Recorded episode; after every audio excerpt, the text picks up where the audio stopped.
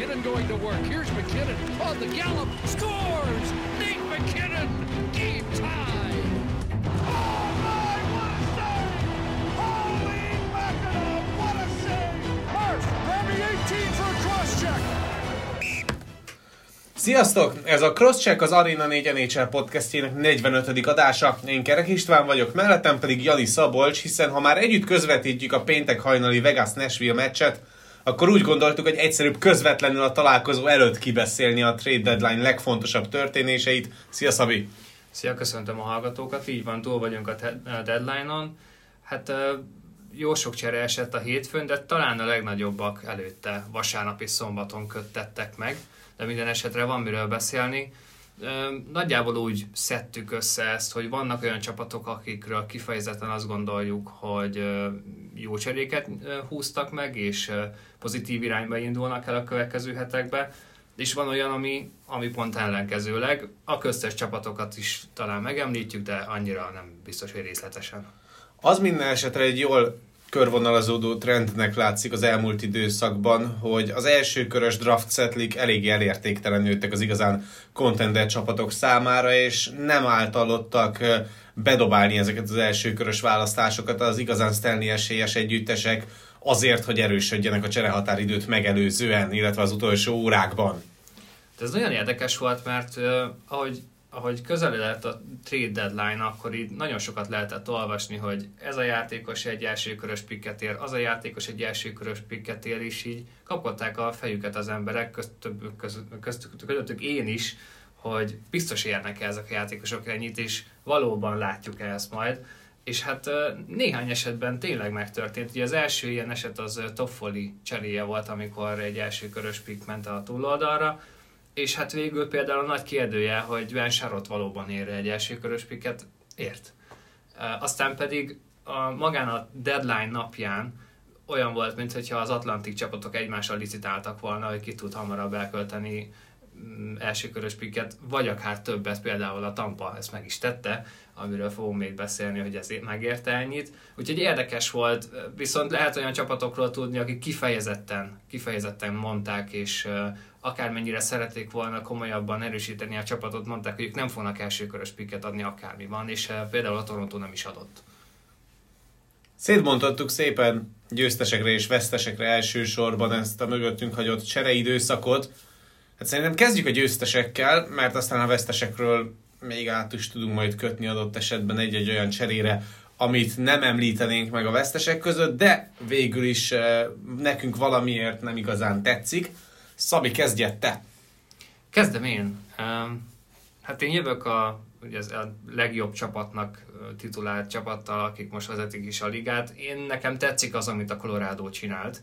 Annak ellenére, hogy nem szerezték meg Giroud, aki például hát nagyon sokan oda vártak már, de szerintem pontosan ezért is lehet azt mondani, hogy, hogy pozitív, amit ők nyújtottak, mert gyakorlatilag pontosan azokat az embereket, azokat a fajta játékosokat szerezte meg a Colorado, akikről beszéltünk az elmúlt hetekben, hogy, hogy lehet jobban megérni nekik, hogyha inkább a harmadik és negyedik sorba hoznának olyan játékosokat, akiknek lehet playoff rutinja, és beleillik a játékukba az, amit ők tudnak nyújtani, mint sem mondjuk kifizetni azt a nagyobb összeget Giroud-ért, amit például a Florida megtett, bár az nem is volt annyira nagy, mert lehetett tudni, hogy Giroud Floridába akar menni, ez a ö, Philadelphia-nak az alkupozíciát jelentősen rontotta minden esetre. A Colorado is fizetett, tehát például Berront eladták, de érkezett Lekonen, aki szerintem nagyon jól bele fog illeni ebbe a Colorado-ba, és lehet, hogy fog tudni legalább annyit hozni ő, mint mondjuk a Floridának Giroud.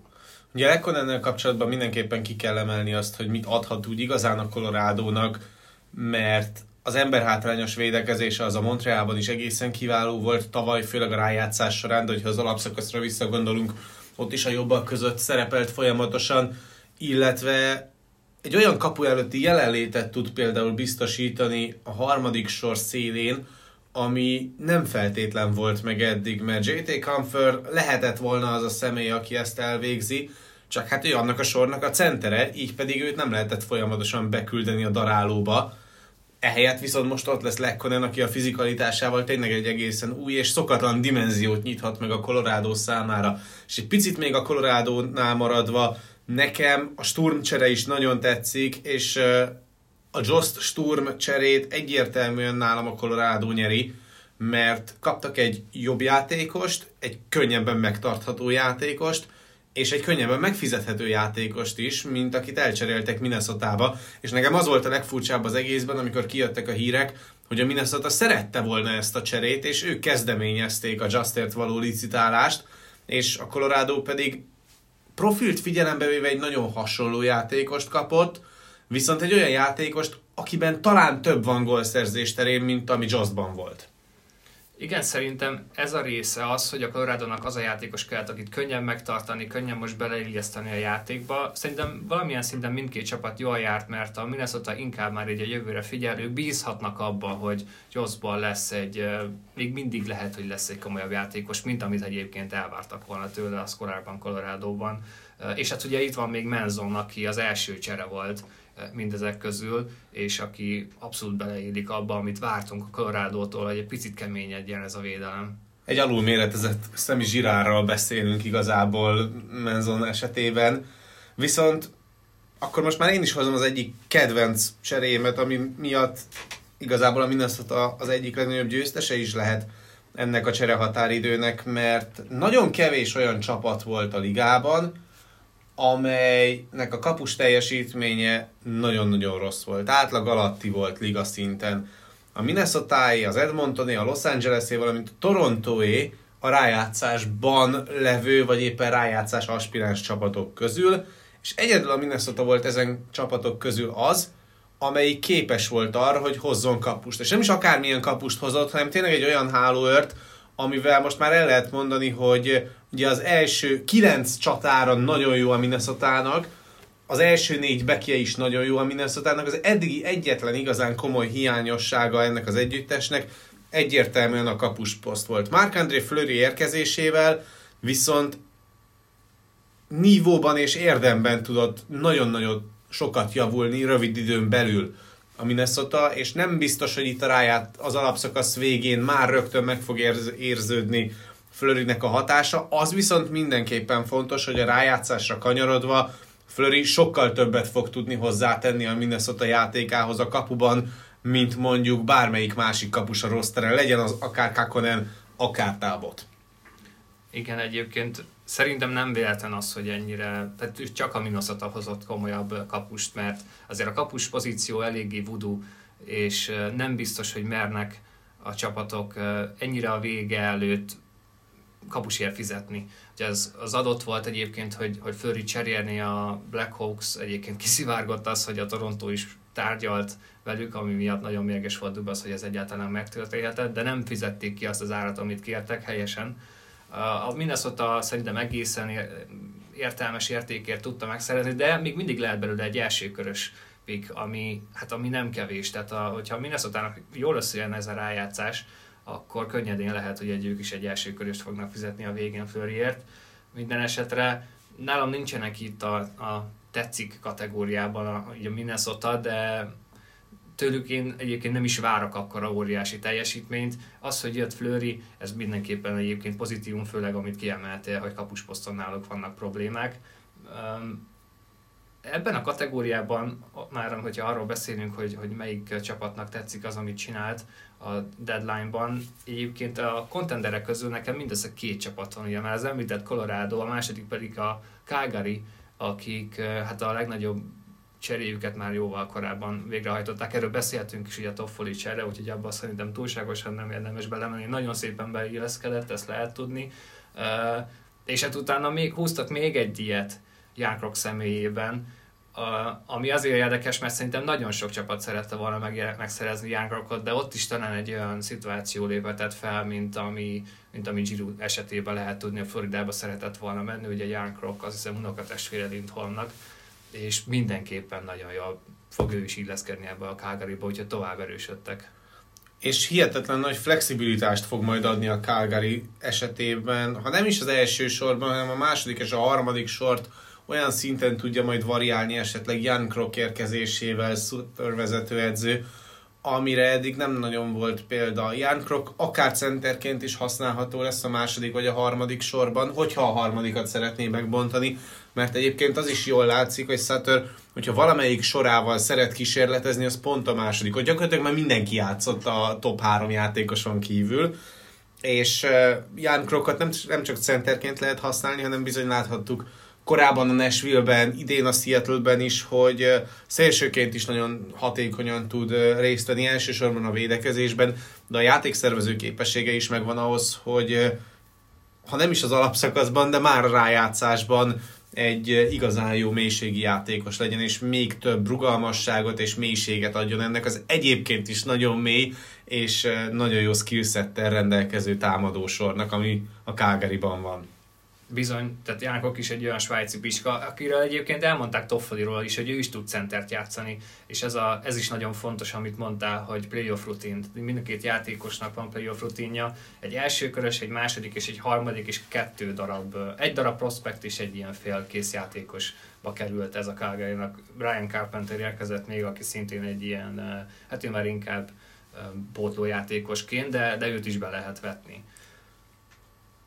Még egy nagy győztese van csapat szinten ennek a cserehatáridőnek, az nálam egyértelműen a Florida Panthers, akik még durvábban tudtak erősíteni, mint amire lehetett számítani, és ennek a csapatnak egyébként bármilyen furcsa, Ben Sherrod jól fog állni, legalábbis akkor, hogyha van Ekblad.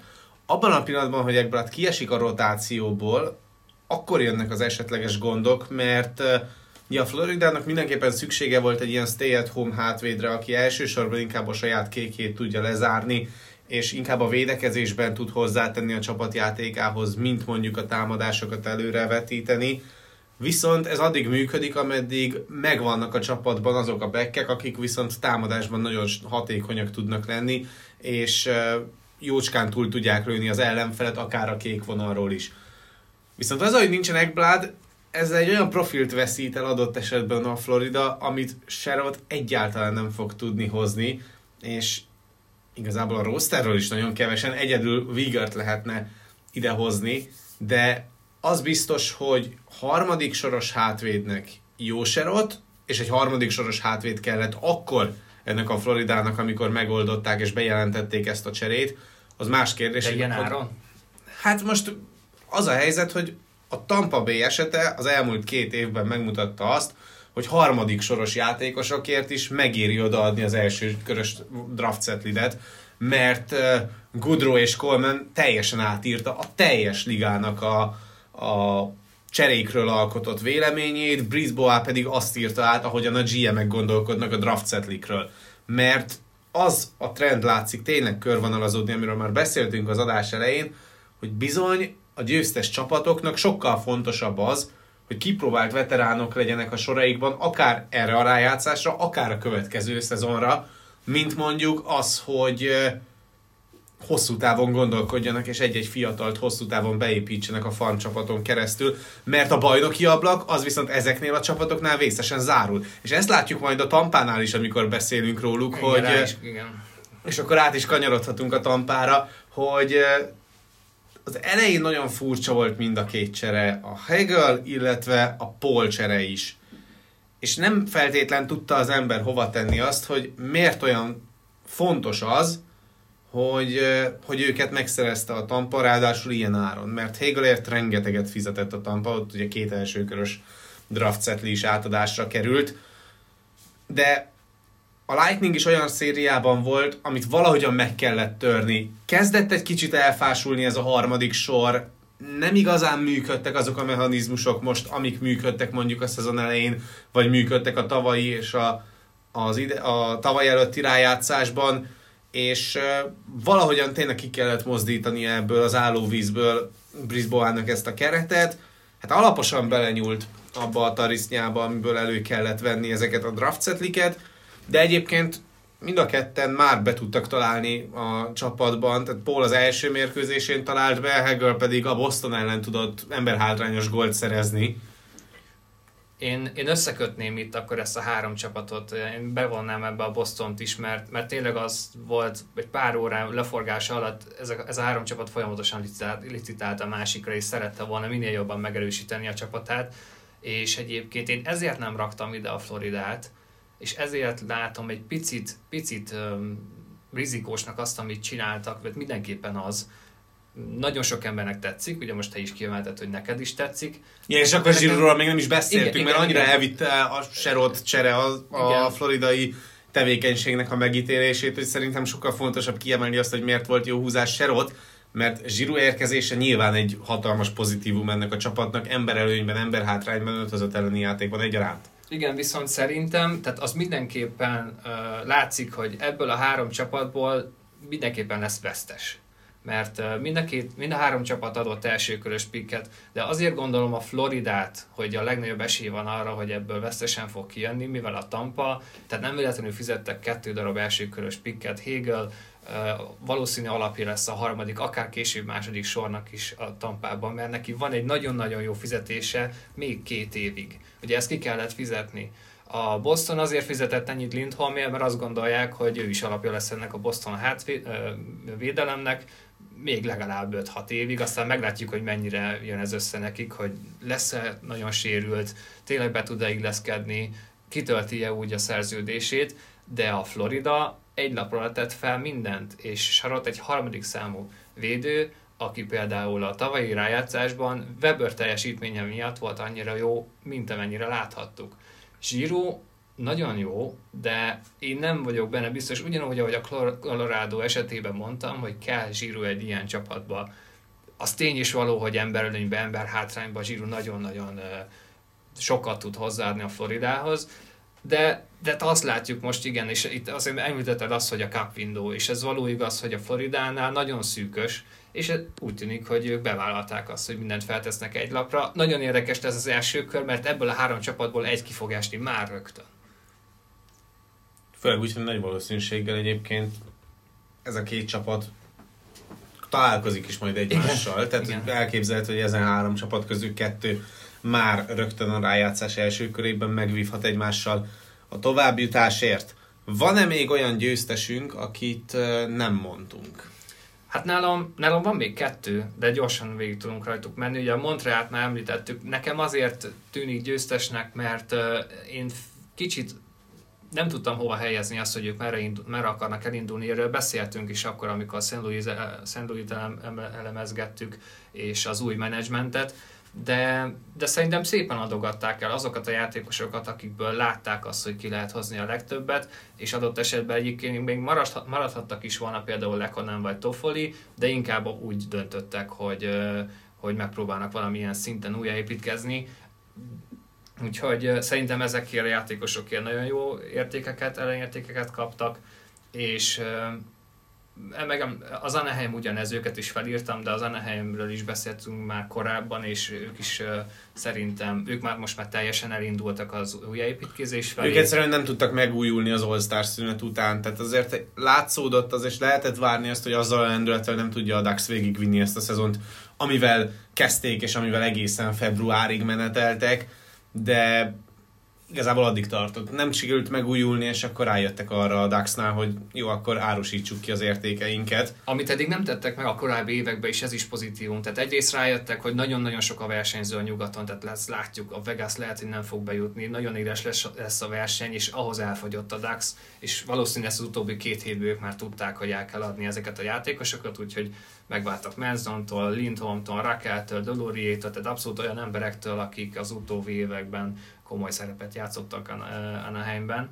Én viszont hoztam még egy csapatot, aki ugye rájátszásba lesz, ez a Rangers, mert nekem, nekem azért tetszik, amit, a, amit csinált a Rangers, mert nem mentek bele ebbe az óriási harcba, már ami azt illeti, hogy mondjuk top 6 csatárt kellett volna hozniuk, tehát nem nyúltak hozzá a fiatalokhoz, nem nyúltak nagyon-nagyon hozzá a pikkekhez, persze azért ment második körös kettő is, amiből az egyik lehet egy első körös, de, de hoztak egy ilyen drukkapot, aki, aki ö, szerintem nagyon-nagyon sok csapatnak a listáján ott volt, és ment azért valószínű érte a, a, a verseny, és ő nagyon jól fog jönni a rájátszásba. Ugye érkezett még Matte, Vatrano és Brown, szóval nagyjából olyasmit húztak ők meg, mint a Colorado, próbáltak egy picit mélyebb lenni, egy picit rájátszás készebb lenni, és szerintem a Rangersnek pont ennyi kell a fiatalok mellé, azután, hogy most lesz, lesz újra egy rájátszás. Nekem ez tetszik.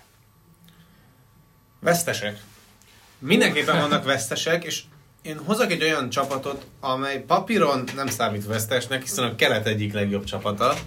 De ha megnézzük azt, hogy az igazán kupára esélyes csapatok egyaránt erősíteni tudtak érdemben, úgyhogy nem csak minőségi javulást tudtak hozni a keretükbe, hanem bizony mélységi javulást is. Ezekkel összevetve a Carolina Hurricanes cserehatáridő előtti tevékenysége, hát finoman szólva is hagy kívánni valót maga után, mert nekem Max Domi megszerzése, főleg azzal a hármas cserével, aminek a végén végül sikerült őt megszerezni, mm, sok hűvó semmiért szerintem nagyjából ez, ezzel lehetne röviden jellemezni ezt a cserét, mert, mert Max Domi nem egy második soros játékos, és az a baj, hogy Max Domi érkezésével a Carolina Hurricanes elveszíti az egyik nagy előnyét. Az egyik nagy előnye ennek a csapatnak az volt, hogy az első és a második soron nagyjából ugyanolyan tempót tud diktálni a jégen. Az, hogy Max Domi föl fog jönni a második sorba, igazából lesz a második és a harmadik védekező sorrá fog silányulni, idézőjelben silányulni, mert nem lesz meg a tempója a transitionben, és nem fogja tudni birtokolni olyan szinten a korongot a támadó harmadban, mint mondjuk a korábbi második sor. Mert ha ránézünk erre a Domi, Trocek, Necsász hármasra, egyedül Necsászra tudjuk azt mondani határozott magabiztossággal, hogy tud kreativitást hozni ebbe a támadósorba. Domival és Trocsekkel inkább a saját harmados jelenlétet lehet erősíteni, illetve a korong nélküli játékot és a védekezést. Szerintem ezen két játékos mellett viszont Necsász tehetsége és erősségei nem fognak tudni kibontakozni. És ez egy hatalmas hiba, mert a negyedik legjobb játékosodat pazarlod el így. Um, érdekes lesz egyébként valóban, hogy Domi hol találja, találja meg a helyét. Lehet, hogy már azonnal a második sorban megpróbálják beépíteni. Én azért nem mondanám őket vesztesnek, mert emlékszem, hogy még egy-két héttel a, a deadline előtt adtunk egy Carolina meccset, és ott Andrissal pont azt beszéltük, hogy kit hozhatnak. És úgy, ahogy elnéztük akkor a Colorado elleni játékokat, így óriási lyukat nem láttál sehol, és, és végül is mi akkor azt tippeltük, hogy valószínűleg lehet, hogy nem is nagyon fognak hozni senkit, mert azt gondolják, hogy ők, ők valamilyes készen vannak, nekik a játék, a saját, saját magukat kell legyőzni majd a rájátszásba, ez a legnagyobb feladat, és valóban nem is igazán. Hát ugye Domi is az, alig fizettek, ott volt ez, amit mondtál, ez a három uh, csapatos csere, ott annak igazából az volt a lényege, hogy többen is uh, a, a fizetésének kétszeres, uh, kétszer is marasztalták a felét, ugye Florida is fizeti a, kicsit a felét a, a Domi szerződésének, és ilyen szempontból még jó is lehet ez a csere, mert sokat nem veszítenek rajta, az lehet, hogy a játékrendszerüket megbontják, ez majd Brindamore-nek lesz a feladata, hogy ez, ez valóban megtörténik és beépítse Domit, de sokat nem fizettek, akár még be is jöhet, a playoffba Domit tud egy olyan játékot hozni, hogyha nem is pontokban, mert elsősorban lehet, hogy azért hozzák, de azért ő tud verekedni, tud néha ütközni és ö, odaszúrni egy-két embernek, ez jó lehet és, és az, hogy nem adtak sokat, szerintem ez, ez pozitívum, és hogyha akarják és tudják, még talán meg is tartatják a nyáron, mert van hely a fizetési plafon alatt, és nincsen jó szezonja Dominak, tehát az alkupozíciója az nem lesz valami hatalmas, de korlátlan szabad ügynök lesz. Úgyhogy én, én egy ilyen közepes kategóriába raknám a, a Caroline-át. A, az egyik ilyen vesztes egyébként szerintem, ahol viszont tényleg kellett volna erősíteni, és ez nem történt meg, és ez engem meglepett, az a blues. Hogy hoztak egy ledit, az, az, az egyértelmű volt, már az szerintem hónapok óta ment, hogy neki kell, kell egy balos védő, de azért voltak a, piac, volt a piacon komolyabb balos védő, akiket el lehetett volna hozni, és ez a St. Louis szerintem, szerintem most nagyon jól néz ki, és ők igazán bevállalhatták volna azt, hogy többet fizetnek, mert például nyugaton nem is volt annyira egetrengető verseny, mint például, amit keleten láttunk a cserestop alatt, és hát ez a ledi csere, hát még lehet, hogy rosszabbul jön neki belőle, mint, mint korábban. Ja, az a legnagyobb probléma ezzel a ledi cserével, hogy két éve ő még tényleg egy top hátvéd volt az Islandersben Azóta viszont, főleg erre a szezonra, a játék a nyilván azon is múlik, hogy hol játszik, mert nem a legerősebb csapatok közül játszott valahol, de az semmiképpen sem mutat jól, hogy Nick Ledi ebben a szezonban inkább egy ilyen rotációs hátvéd szintjén játszik mérkőzésenként, hogyha a Gamescore-t, a súlyozott statisztikát vesszük alapul. Ez azért nagyon-nagyon rosszul néz ki, és persze, hogyha Colton Parájkóval fog egy sorban játszani, akkor ezzel semmiféle gond nincsen, mert Parájkó a liga egyik legjobb hátvédje, tehát hogy mellette azért a Ledinek a hiányosságai eltüntethetőek. A kérdés csak az, hogy ezzel mekkora kockázatot vállal a Blues. Megéri az azt a kockázatot Ledi, hogyha mondjuk tényleg minden klappol, akkor előre tudja juttatni ezt a Blues védekezést akár a rájátszásban elsősoros védőként. Mert nekem ez a legnagyobb problémám ezzel, hogy ő elsősoros védő lesz, és az első sorba hozzák. Igen.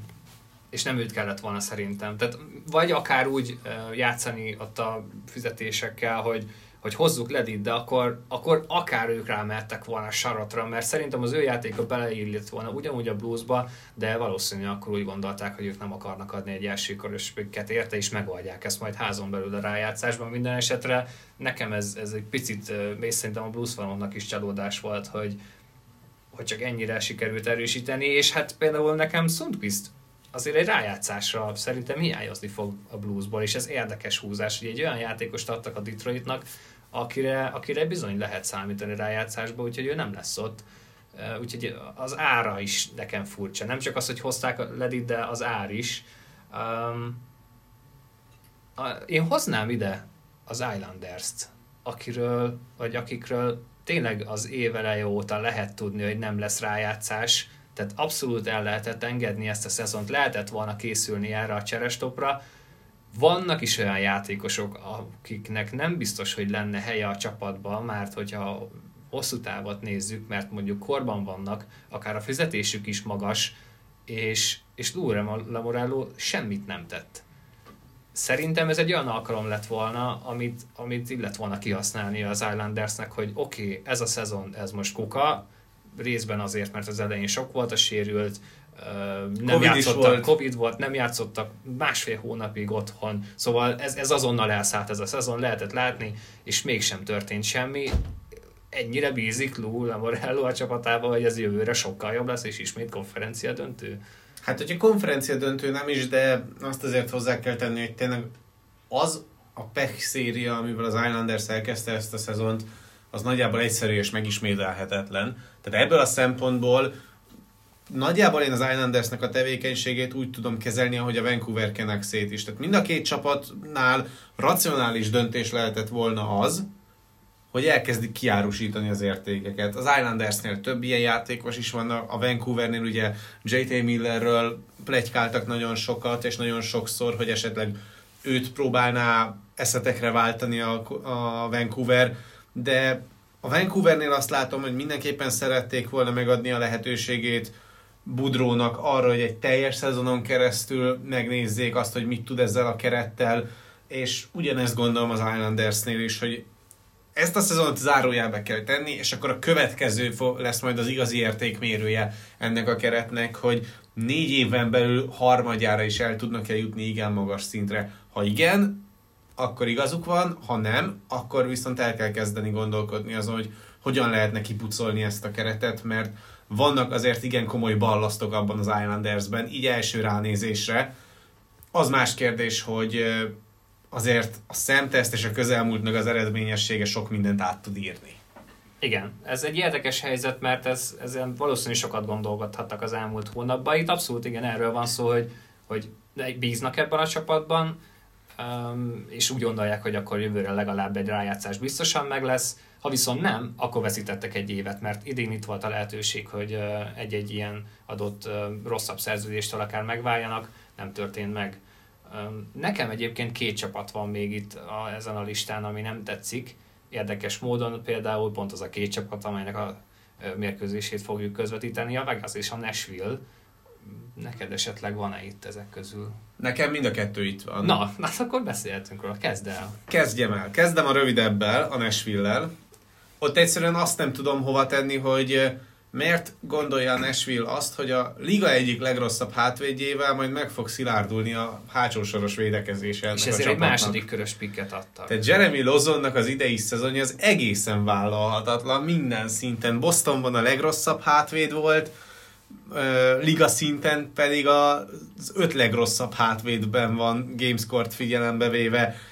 XG serben is nagyon rossz, a döntéshozatala a saját harmadban egészen rémes, nem lehet rábízni koronkihozatalt, legalábbis kontrollált koronkihozatalt, olyan passzokat ejt meg a saját harmadon belül, vagy éppen a semleges zónában, amit egy ö, contender csapat hátvédje nem tehet meg, sem az alapszakaszban, sem a rájátszásban, rengetegszer keresi a rizikós paszt, amiről ő nyilván azt gondolja, hogy az egy óriási passz lesz, és kiugratja a csapattársat, aki egy a semmiben mehet majd az, azután a korongátvétel után az ellenfél kapujára. Az egyetlen probléma az, hogy ezek a passzok rosszak, és rosszul vannak helyezve, valamint lassúak. Ezeken kívül egyébként. Jeremy Lozon kiválóan tud irányítani a saját harmadából. Nem értem. Nem értem a Nashville-nek ezt a fajta mozgolódását, és egy nagyon jó brigáda alakul ki, egy nagyon jó maggal, egy nagyon jól felépített rendszerrel. Jeremy Lozon nem az a játékos, akiért megéri bármilyen szinten is keresztbe tenni ennek a rendszernek. Bárpedig Nashville-ben lehet, hogy most ez lesz. És persze, nem a top hátvéd sorokról beszélünk, tehát az első két hátvéd sor a Nashville-nek az, az egészen kiváló. Viszont a rájátszásban, és ezt láthattuk tavaly a Montreal esetében, nem fér bele az egy teljes rájátszás menetelés során, hogy csak minden második körben használod a harmadik sorodat hátvéd poszton. Tehát az, amit tavaly láttunk a Montrealnál, hogy az első és a második hátvéd sor gyakorlatilag 30 perceket tölt konstansa égen, az fenntarthatatlan lesz, pláne egy ilyen alapszakasz után, ami sűrű is, és sok meccses is. Hát érdekes azért, mert hogyha van olyan franchise a ligában, amely pontosan tudja, hogy hogyan kell védőket használni, és pontosan látja, hogy milyen védőben mi lehet, az a Nashville. Úgyhogy lehet, hogy vagy ők húztak ami óriásit, és senki nem látja, és akkor Lazonból is egy óriási sztár lesz, mint a Nashville-ben az elmúlt 15 évben majdnem mindenkiből, például hogy a Jossi vagy Ekholm, vagy még korábban Weber, Saban, stb. stb. De hogy egy második körös pick, és a, ahogy a Nashville fel van építve, és például amennyi temérdek hely van a plafon alatt, szerintem nagyon könnyen lehetett volna hasonló cseréket húzni, mint amit a Calgary csinált. Hasonló játékot is játszanak, hasonló a szervezettségük, meg lett volna a hely, meg lettek volna a pikkek hozzá, adtak is egy második körös pikket Lozonért, és hogy miért, ezt nem értem, pedig lehetett volna ebből a top 6-be hasonló, vagy, vagy legalább a top 9-ba hasonló játékosokat hozni, mint amit próbált a, a Calgary, és akkor viszont tényleg sokkal bátrabban mondtuk volna azt, hogy igen, ettől a Nashville-től félünk, mert egyébként ez még mindig benne lehet a pakliban, mert rendben össze van rakva ez a csapat, de, de, de megért volna annyit, hogy, hogy jobban erősítsék ezt a Predators-t. Hát nem feltétlenül így is. Nekem ezért csalódás ez, mert, mert nem igazán tudom hova tenni.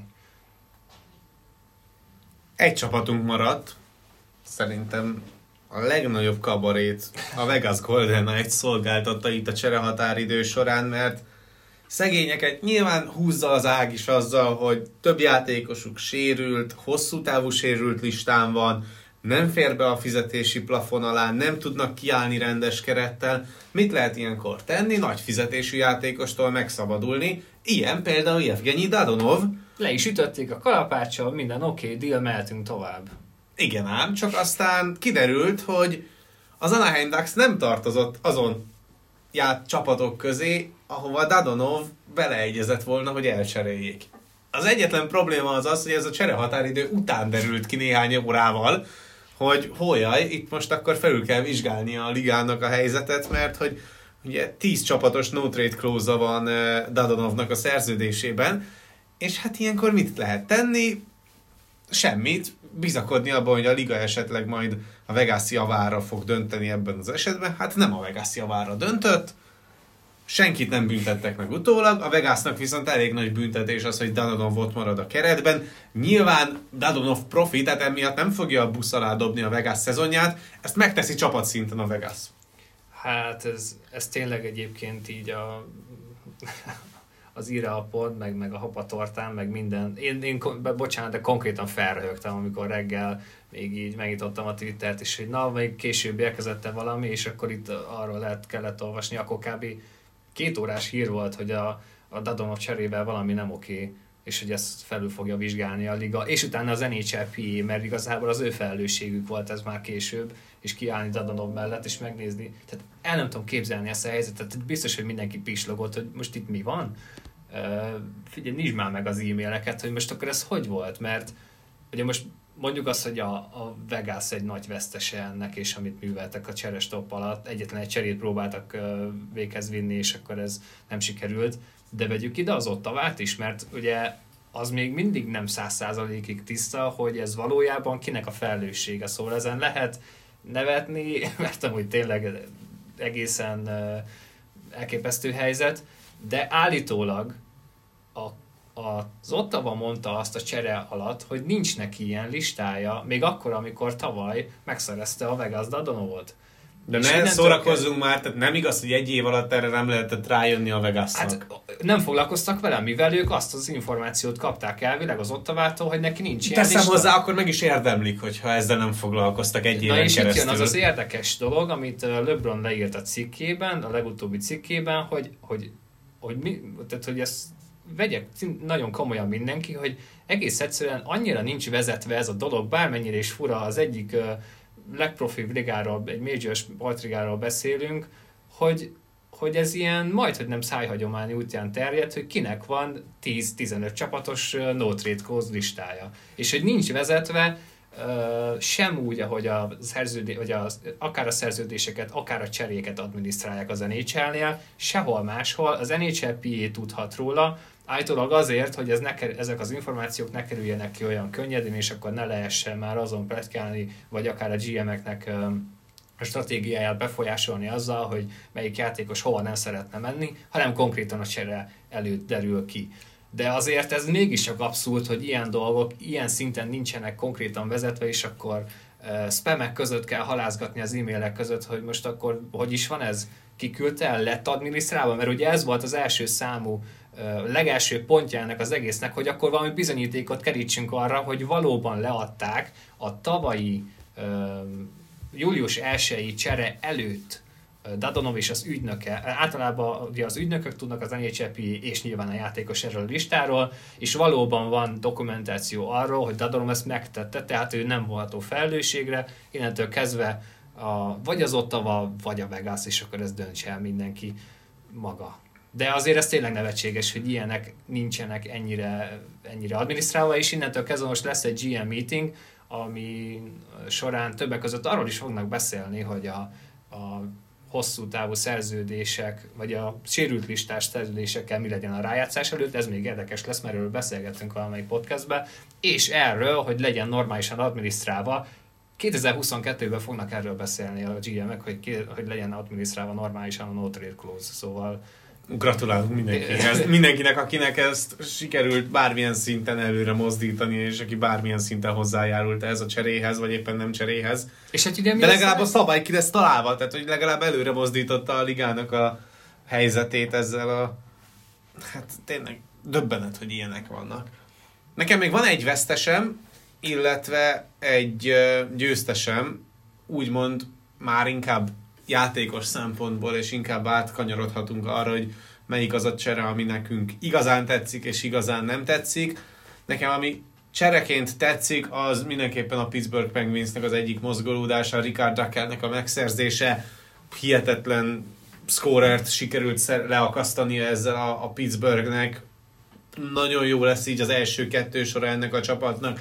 Egyébként is jó volt, de azzal, hogy Kapanennek így már nem a második sorban kell játszani, hanem lekerülhet a harmadikba, Rakel pedig Malkin oldalán játszhat majd adott esetben, hogyha minden ideális helyzetbe kerül a Pittsburghnél, és mindenki egészséges lesz.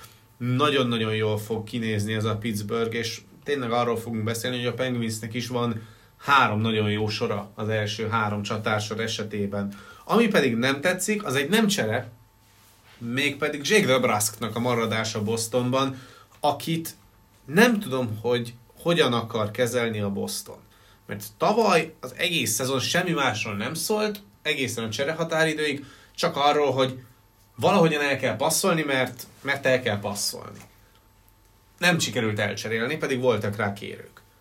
Aztán beszéltek megint arról, hogy őt majd el kell cserélni, és valahogy meg kell szabadulni tőle. És ő is mondta, hogy el akar És ő menni. is el akar menni. Igen ám, de akkor a Boston nem engedte át úgymond az expanziós drafton a szabad rablásra a játékost, hanem levédette. Idén pedig megint arról beszéltünk folyamatosan, meg kint is arról beszéltek folyamatosan, hogy Debrask az egyik olyan értéke a Bostonnak, akit draft setlire vagy esetleg játékosra kell váltania majd a cseres top előtt.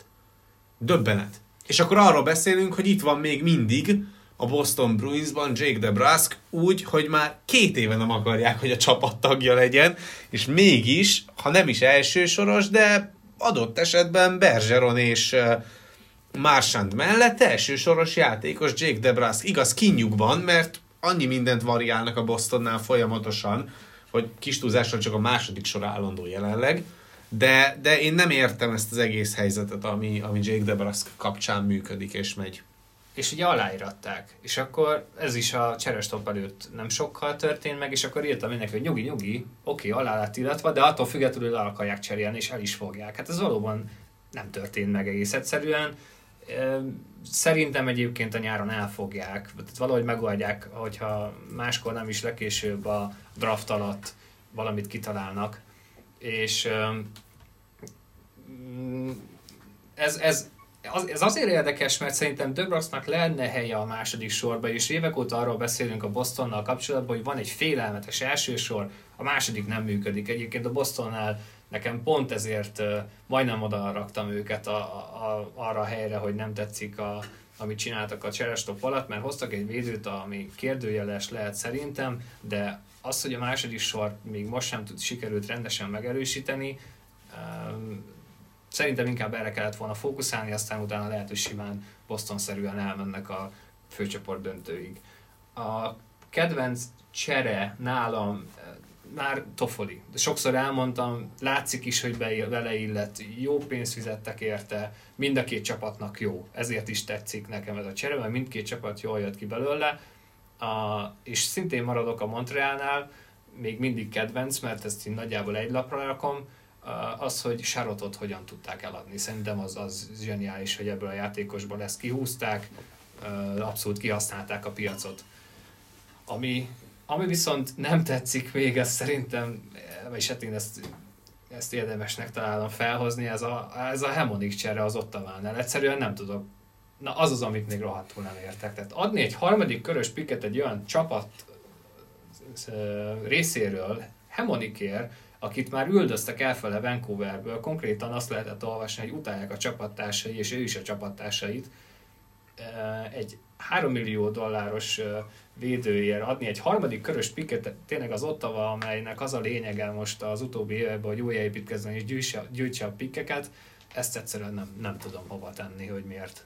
Úgyhogy nekem ez még egy olyan csere, a, a Giro csere mellett, ami nem feltétlenül tetszik. Azt pedig már kifejtettem, hogy miért nem. Hát ennyi volt a rövid csereértékelőnk Szabival, és ennyi fért már a mai adásunkba, mert hamarosan tényleg kezdődik a Vegas Nashville mérkőzés. Ha tetszett az adás, akkor kövessétek a Crosscheck Facebook oldalát, illetve kövessétek a különböző Arena 4-es felületeket, illetve nézzetek sok-sok mérkőzést, mert ahogyan haladunk előre az időben, úgy adunk egyre többet és egyre izgalmasabb találkozókat. Még egyszer köszi a figyelmet, sziasztok! Sziasztok!